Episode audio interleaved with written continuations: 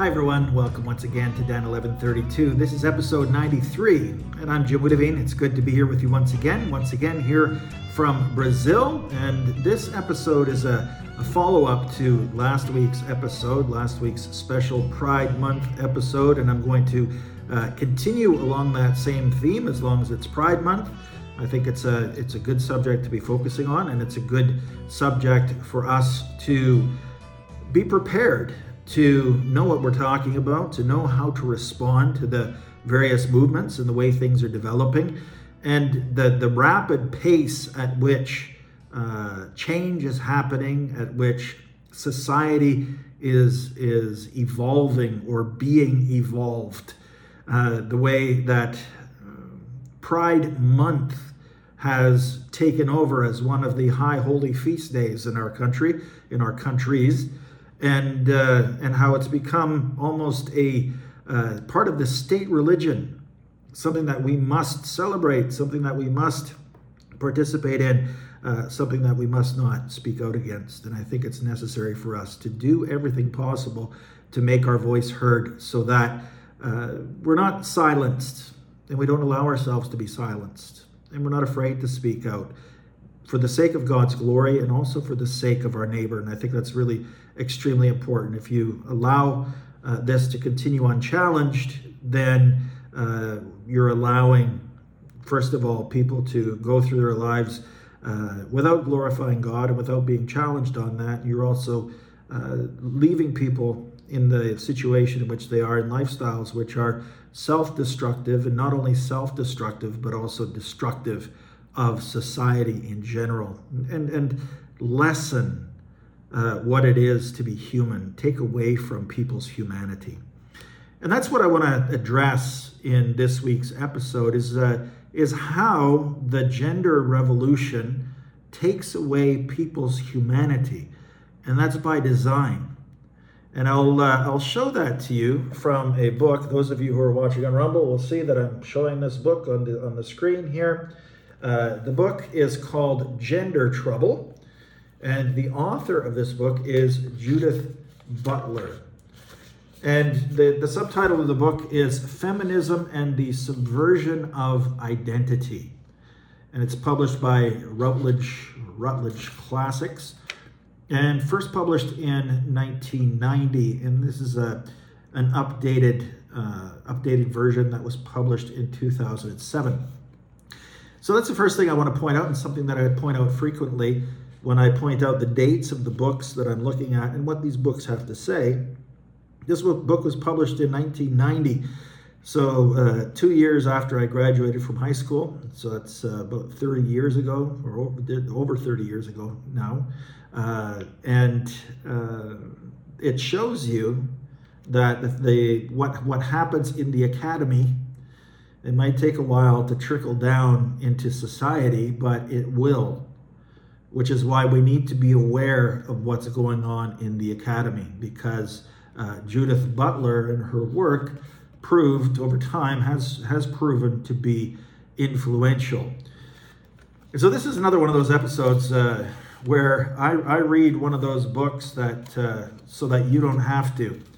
And uh, at this point, I wish that I didn't have to either read this book because it's um, it's a piece of work. And if you read some comments in this book, uh, you you uh, you get kind of the same vibe.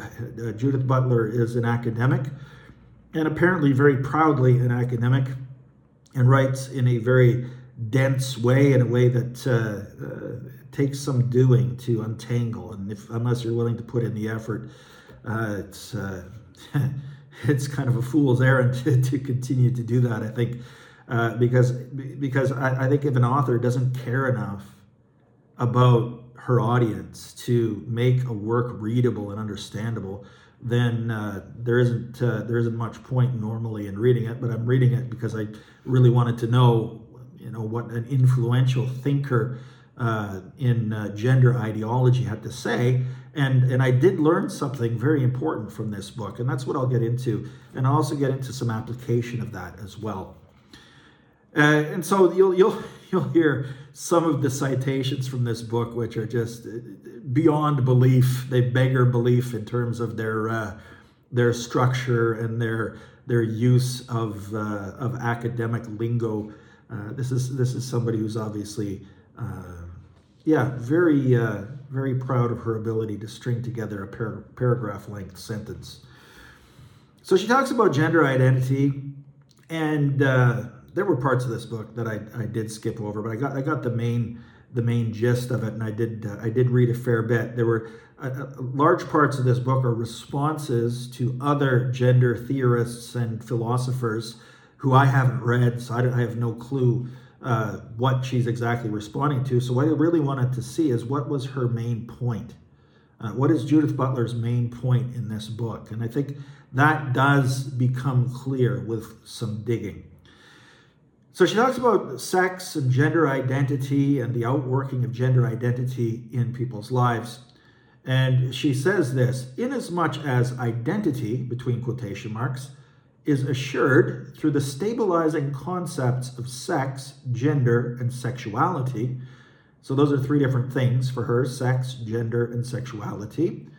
The very notion of the person, between quotation marks, is called into question by the cultural emergence of those incoherent or discontinuous gendered beings who appear to be persons but who fail to conform to the gendered norms of cultural intelligibility by which persons are defined. So that's a that's a light example of some of Judith Butler's prose, but basically what she's saying here is or what she's calling into question is actual individual personality. And I think that's a that's a very important and central point here. And I'll get into a little bit more about that and I'll explain a little bit more about that as I get towards the end of the book. And don't worry, I'm not going to read a, a whole ton of citations here. Uh, but it's important for, for, for now just to, to understand that uh, through these concepts of sex, gender, and, and sexuality, the very notion of the person or personhood, we could even say, is called into question. And so that's a, that's an important point. And she's a she's a philosopher, so she gets into these uh, obviously into these uh, philosophical. Uh, well, the, the, work is one long philosophical rabbit hole, but uh, anyway, she gets into these philosophical points that uh, get pretty uh, deep to the point of being completely not understandable. Anyways, the uh, moving on and skipping over a whole bunch of pages here. Uh, she says uh, so. She talks about uh, the exceptions to the rule or exceptions to the norm, and this is something that you often hear, especially when we hear about transsexualism and the transgender movement. Well, what about those people who are who are born hermaphrodites with the genitalia of both sexes. What about them? Uh, as if an exception, and, and, and a tiny exception percentage wise in terms of, of the, the population at large, as if that percentage uh, of the population and their issues should define how we deal with uh, sexuality and sex, sexual roles uh, and related issues. But so that comes up fairly often. And so she speaks about that, writes about that. And she says the point here is not to seek recourse to the exceptions, the bizarre, in order merely to relativize the claims made in behalf of normal sexual life. So she says we're not just we're not just trying to use the exception uh, in order to make our point. And she, she says, as Freud suggests in three essays on the theory of sexuality, however, it is the exception, the strange, that gives us the clue to how the mundane and taken for granted world of sexual meanings is constituted. So we look at the exceptions and we judge what is uh, you know the, the the general status of things by those exceptions and how we view those exceptions so somebody who is a hermaphrodite somebody who has that that uh, that physical uh, anomaly in their body and, and the way that society deals with such a person shows us, according to Judith Butler, what sexuality really is. So how we deal with that shows us what, what gender and sexuality in society is all about. And she says, only from a self consciously denaturalized position can we see how the appearance of naturalness is itself constituted. The, presupposi- the presuppositions that we make about sexed bodies, uh, which I would say is every body, uh, about them being one or the other, male or female, about the meanings that are said to inhere in them or to follow from being sexed in such a way, are suddenly and significantly upset by those examples that failed to comply with the categories that naturalize and stabilize that field of bodies for us within the terms of cultural conventions. Hence, the strange, the incoherent, that, that which falls outside gives us a way of understanding the taken for granted world of sexual categorization as a constructed one, indeed, as one that might well be constructed differently. So, to, to make a long story short, the, uh, the way that we have traditionally viewed uh, human beings as being created male and female uh, and having two sexes, and gender uh, being, uh, if, if you think of gender at all, gender being the same as sex. Uh, a woman is of the female sex, and the use of the word gender by uh, Judith Butler and John Money and others from that era have led to our use of the word gender in an erroneous way. But if you if you think about sexuality and, and, and sex roles and heterosexuality as the norm, well, if we look at the strange and the unusual, that which falls outside of the norm, she, she writes, that helps us to understand that the, the categorization, the categories of sexes that we work with is not something that simply is or something that we can take for granted. Male and female, he created them. Uh, we can't take that for granted as if there's there's only a, a binary choice. There's only male or female, but that's something that society constructs. It's a social construct, in other words. So gender is a social construct. Gender, sexuality, uh, and uh, sex roles in human life. So she goes on, and I could say, and on. Uh, and she talks about some French feminist theorists and philosophers. Uh, and she talks about one in particular whose name is Wittig. And she says uh, that Monique Wittig is the name. Uh, through her theory and fiction, she calls for a radical reorganization of the description of bodies and sexualities without recourse to sex, and consequently without recourse to the pronomial differentiations that regulate and distribute rights of speech within the matrix of gender. Okay, play this on 0.5 speed and then play it about three times. Uh, so she's talking about uh, Monique Wittig, uh, who echoes the writing of Simone de Beauvoir, a name that might be familiar to some of you uh, who uh, wrote nonfiction and fiction about gender and sexuality, lesbianism. Uh, and so she want what what she wants and what she has worked towards uh, is this reference to people without reference to sex, without using pronouns that regulate and distribute rights of speech within the matrix of gender. So referring to someone as he or she, uh, and instead in in the case of Judith Butler, if you look at the Wikipedia entry on her uh, on her biography, she is referred to as they. So in the uh, the third person plural, so she is uh, multiples, or they are rather multiples apparently. So they write this, and it gets uh, uh, a little tedious to uh, continue to use that third person plural to, to describe one person. But she also, so that's that's one thing, and I want to touch on that a little further a little later on, that issue of pronouns and the issue of of uh, declaring your your gender and your preferred pronouns. Uh, but she goes on, and this is uh, Judith Butler who goes on to write that acts, gestures, and desire produce the effect of an internal core or substance, but produce this on the surface of the body. Okay, so this this point, uh, we're getting really to the to what I consider to be the center of what Judith Butler has to say in this book uh, about the performative aspect or the per- performative nature of gender. So keep that in mind. I'm going to read, read that again. Uh, acts, gestures, and desire produce the effect of an internal core or substance. So the effect of an internal core or substance.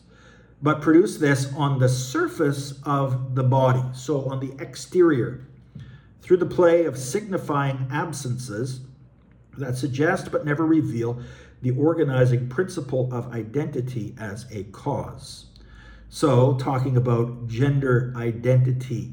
So, the way that people act, the way that people uh, dress, the way that people behave, the way that they live in relation to people of the same sex or the opposite sex or both sexes, the kinds of sexual behaviors in which they engage are exterior. They exist on the surface. They give an appearance of something that is within, but it's only an appearance of that. And she goes on to say such acts, gestures, and generally construed, are performative in the sense that the essence or identity that they otherwise purport to express are fabrications manufactured and sustained through corporeal signs and other discursive means. So, acts, gestures, uh, enactments, so so actions, and, and uh, specifically, uh, I think the the the kind of sexual identity that a person takes on, the way they walk, the way they talk, the way they dress, uh, whether they uh, dress as a male or a female, or act as a male or a female would act, or act in, even in a stereotyped male or female way. Uh, it's it's a corporeal sign, so it's it's a sign of the body. It's something that we do physically, and of other discursive means. So the way that we speak and the way that we communicate. So the gendered body is performative. And she says that the gendered body is performative suggests that it has no ontological status apart from the various acts which constitute its reality. And that's that's really important because it speaks to and and, and again if if uh, if you know these are philosophical terms and they're not very clearly explained, I don't think. Uh, but what, what she's saying here is important to recognize. So the gendered body is the person as he or she, of course, she wouldn't use those terms, he or she, uh, as the person uh, expresses himself uh, sexually in terms of sex roles, etc., and in terms of sexual acts. Uh, that uh, is is performative in nature. It's, it, it, but it has no ontological status. So ontology speaks of the essence of a person. Uh, speaks of what, what the person is. What is the nature? What is human nature?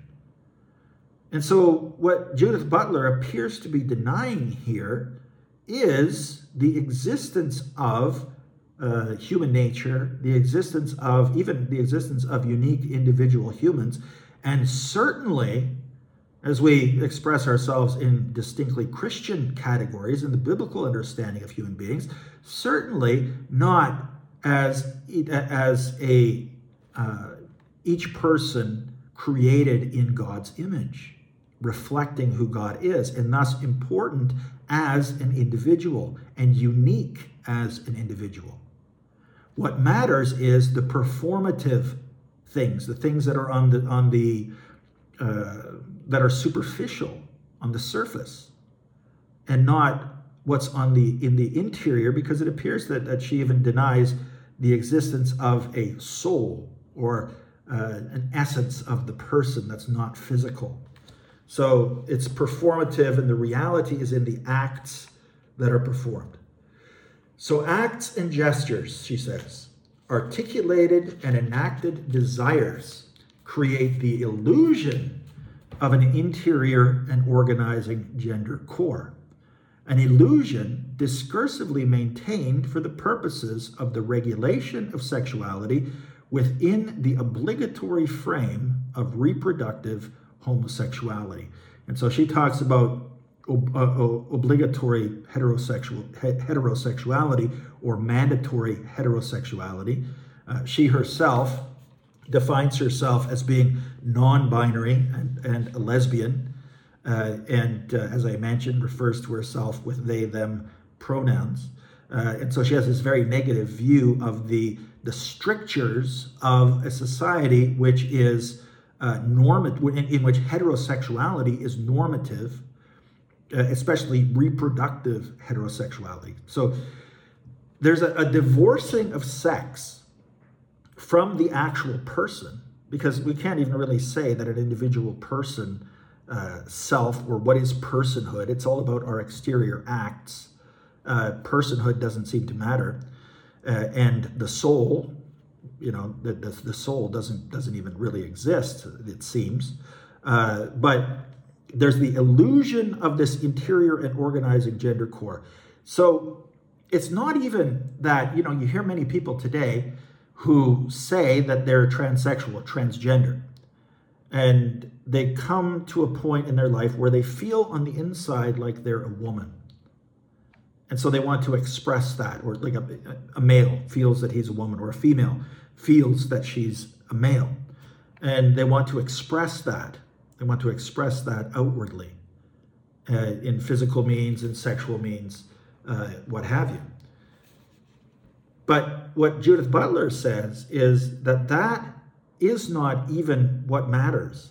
What matters is not how you feel on the inside. That, that's that's that's beside the point.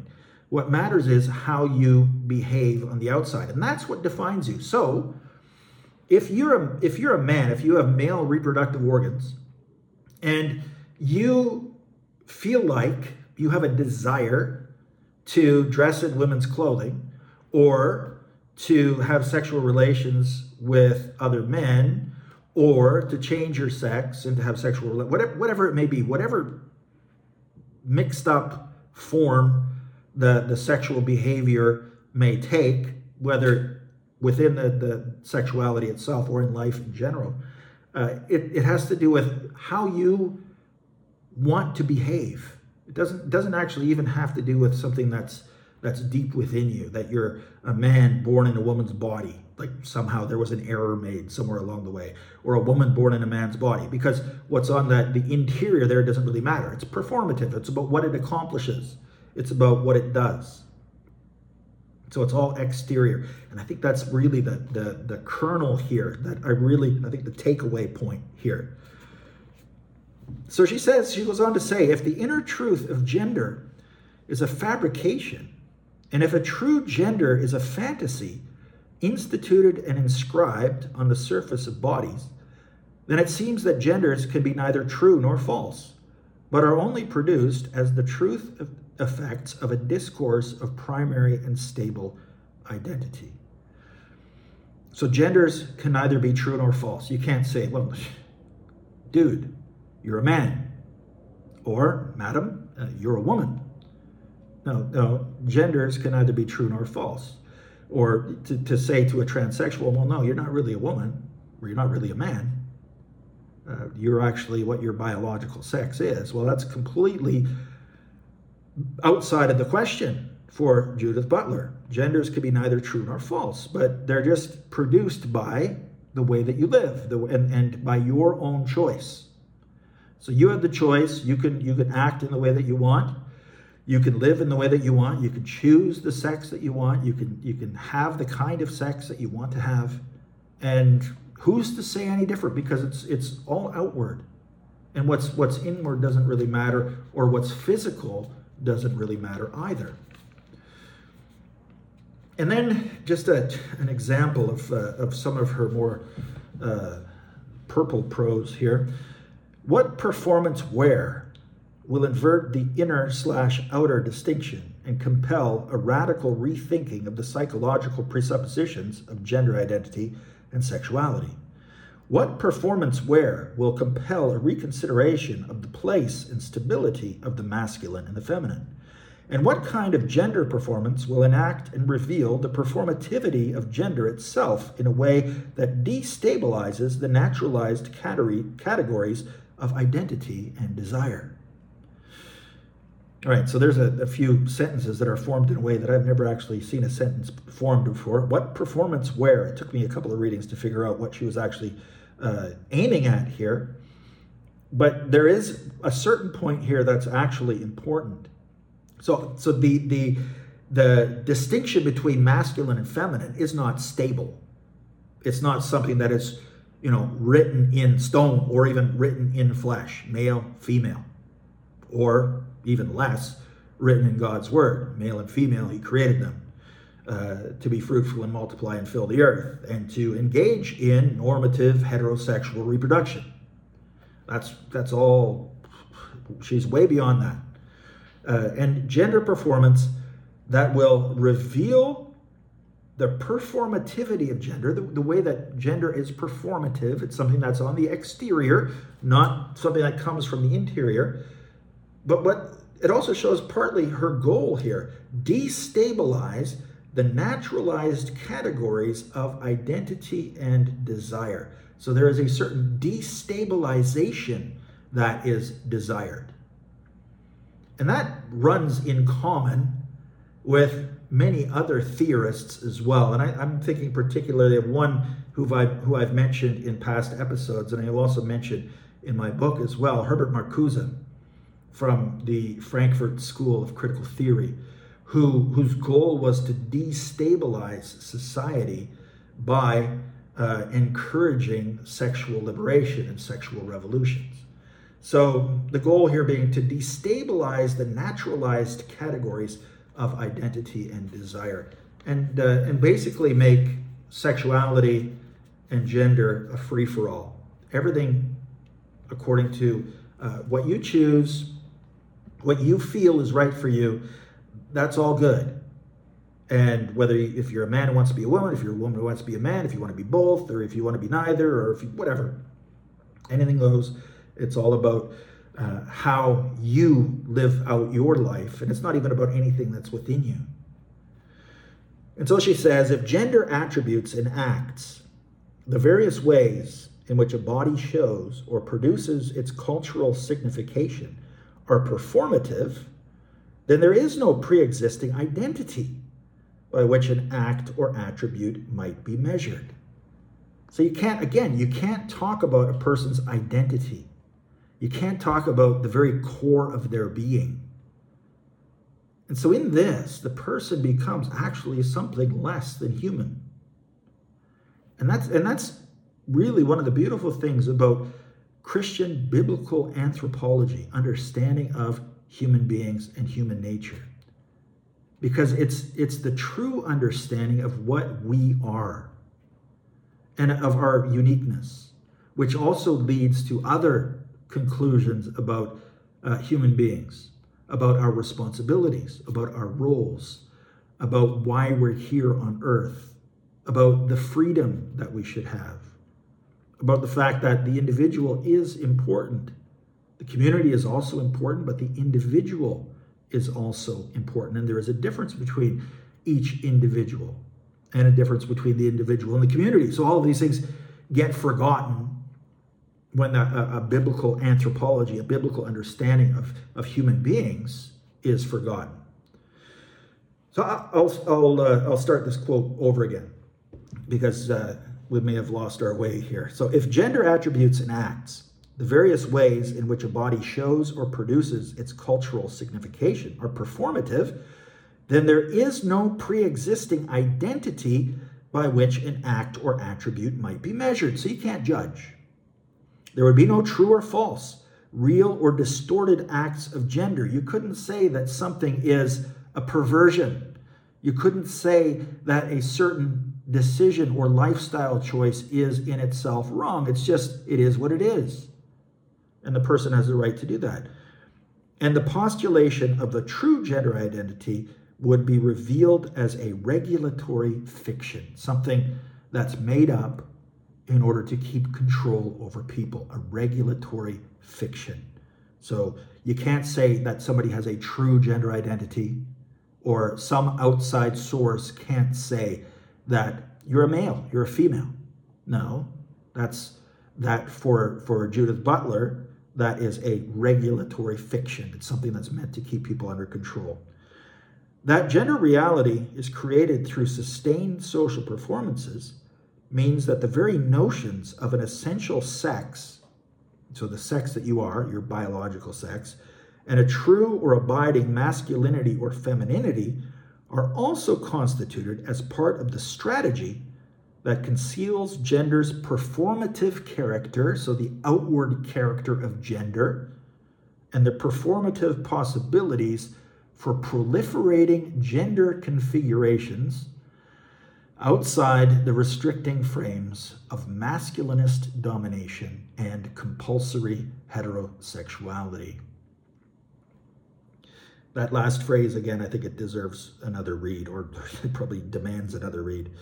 That gender reality is created through sustained social performances. So you create the reality of your own gender by the way that you interact with other people, and they have to accept that means that the very notions of an essential sex, that you are male or female, the notion that you are either male or female, uh, and a true or abiding masculinity or femininity, and that therefore you have a certain role in society and in life, are also constituted as part of the strategy that conceals gender's performative character.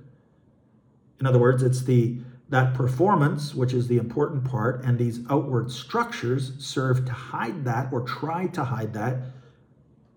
And the performative possibilities, so there, there are great possibilities performatively, outwardly, uh, in terms of lifestyles and the way lives are lived, in proliferating gender configurations, in multiplying the different kinds of, of genders or or how genders relate to each other. And if that reminds you of the LGBTQ2S plus um, whatever else the uh, is added to the letters of the alphabet, it should remind you of that because those are the proliferating gender configurations that we are seeing outside of the supposedly restricting frames of masculinist domination, so male, male domination of society still, and compulsory heterosexuality, where homosexuality is viewed as an aberration and not as just simply uh, an expression, uh, a performative expression uh, that a person chooses in his or her life or in its life. So that's the message, in very briefly, of Judith Butler, and I hope, I hope that uh, I was able to uh, explain at least the, the the focal point of what she has to say, because I think it's really important when we think about what's going on this month, what we're hearing about, when we when we see how uh, recently there was a, a, CBC article that was published on on the CBC website uh, about this uh, this growing uh, so-called fundamentalist reconstructionist movement among people of reformed convictions. Excellent article if you get a chance to read it. Not excellent because it's a good uh, a good evaluation, but excellent because it goes to show that people like Joe Boot and others like him are getting uh, are getting attention from the mainstream because they are making a difference. So I'm also going to be speaking about that in a subsequent episode, the Lord willing. But if you, you, you check out things like that and what's going on in uh, our nation and uh, all around the world in terms of gender and sexuality and the, the celebration of perversion around the world, the, the denial of male and female, that essential division of humanity into male and female as, as created in the image of God to complement one another and to work together and to fulfill different roles, then this becomes extremely important. What uh, what Judith Butler says in this book, Gender uh, Gender Trouble, which was, as I mentioned, published in 1990, which shows you this is this is nothing new. But it also speaks to another issue, and that is the use of, of pronouns and the, the announcing of people's pronouns and using people's preferred pronouns. And I think when it particularly struck me as I was reading through this book that for us to play the game, and that's that's really what it is, for us to play the game of humoring people when they insist on being called by the pronouns which do not match their sex, we are actually capitulating to this worldview. We're actually doing damage to our own worldview. You, people may say, "Well, you do it to be polite or just to not cause trouble or whatever. You don't want to. You don't want to hassle." Well, there are more important matters at play when you are you are to to announce your pre- preferred pronouns, and you're you're to say, "I'm, I'm to say Jim Witteveen, he, him." Or what have you. So for yourself, they, them, or z, there, or whatever it may be. When we enter, willingly in, enter into that game, which is a game of control of language, and that's one of the one of the things that Butler talks about, the grammar and the language and the importance of that. We are giving ground in this battle, and, and it is a battle. And I would I would encourage everyone not to do that. And if you're asked to to give your pronouns, to not give your pronouns, or if somebody, uh, if a woman says something about pronouns and, and, and wants to be referred to as a male, not to give in to that delusion, because it's to, it's to play along, to play the game, as I mentioned, of a very very destructive worldview that takes away individual personhood. Uh, it, as, if you go to the writings of someone like Judith Butler, who again has been very influential in the academic world in the in the area of gender studies, and that influence trickles down. And so we we need to to fight against that. We need to not allow ourselves to get drawn into that, and to uh, to stand firm on the the uh, the creation story the creation account of Scripture, that God created us in his image and he created us male and female. And that's what we celebrate. And that's where, as I mentioned last week, that's where whatever boasting we can do comes in. Let him who boasts boast in the Lord. And that's what we need to do.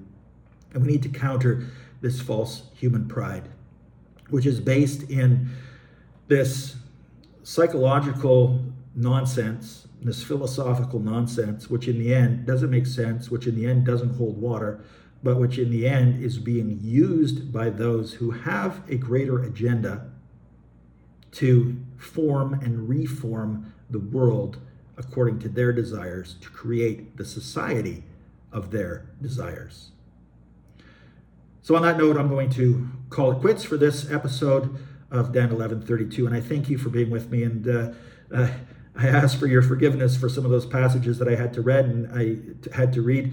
Uh, and I hope I did explain them clearly so that the, the main message of Judith Butler's work comes through. And you can also, uh, if you're interested in learning more, you can hear uh, some of her speaking on some shorter YouTube videos, which is more clear than what she writes in the book. So uh, if you want to take the time to do that, uh, then uh, by all means do so, and and go to the sources and see where this comes from because this doesn't come from nowhere.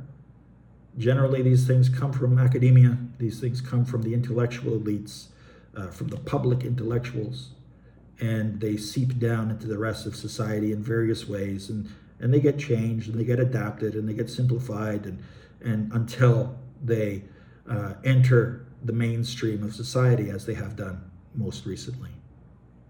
So until next time, may God bless you. Please do pass on the uh, link to the, the Rumble channel or to the audio podcast if you found this helpful. And once again, may God help us. As always, as I always mention, the words of Daniel 11, verse 32 in conclusion, that the people who know our God, know their God, will stand firm and take action. May God help us to know Him, first of all, to know the truth, to know and confess honestly the truth in a world that is lost in these, these horrible lies and destructive lies, to confess that truth, including the truth of male and female, He created them. May He help us to stand firm and also to take action.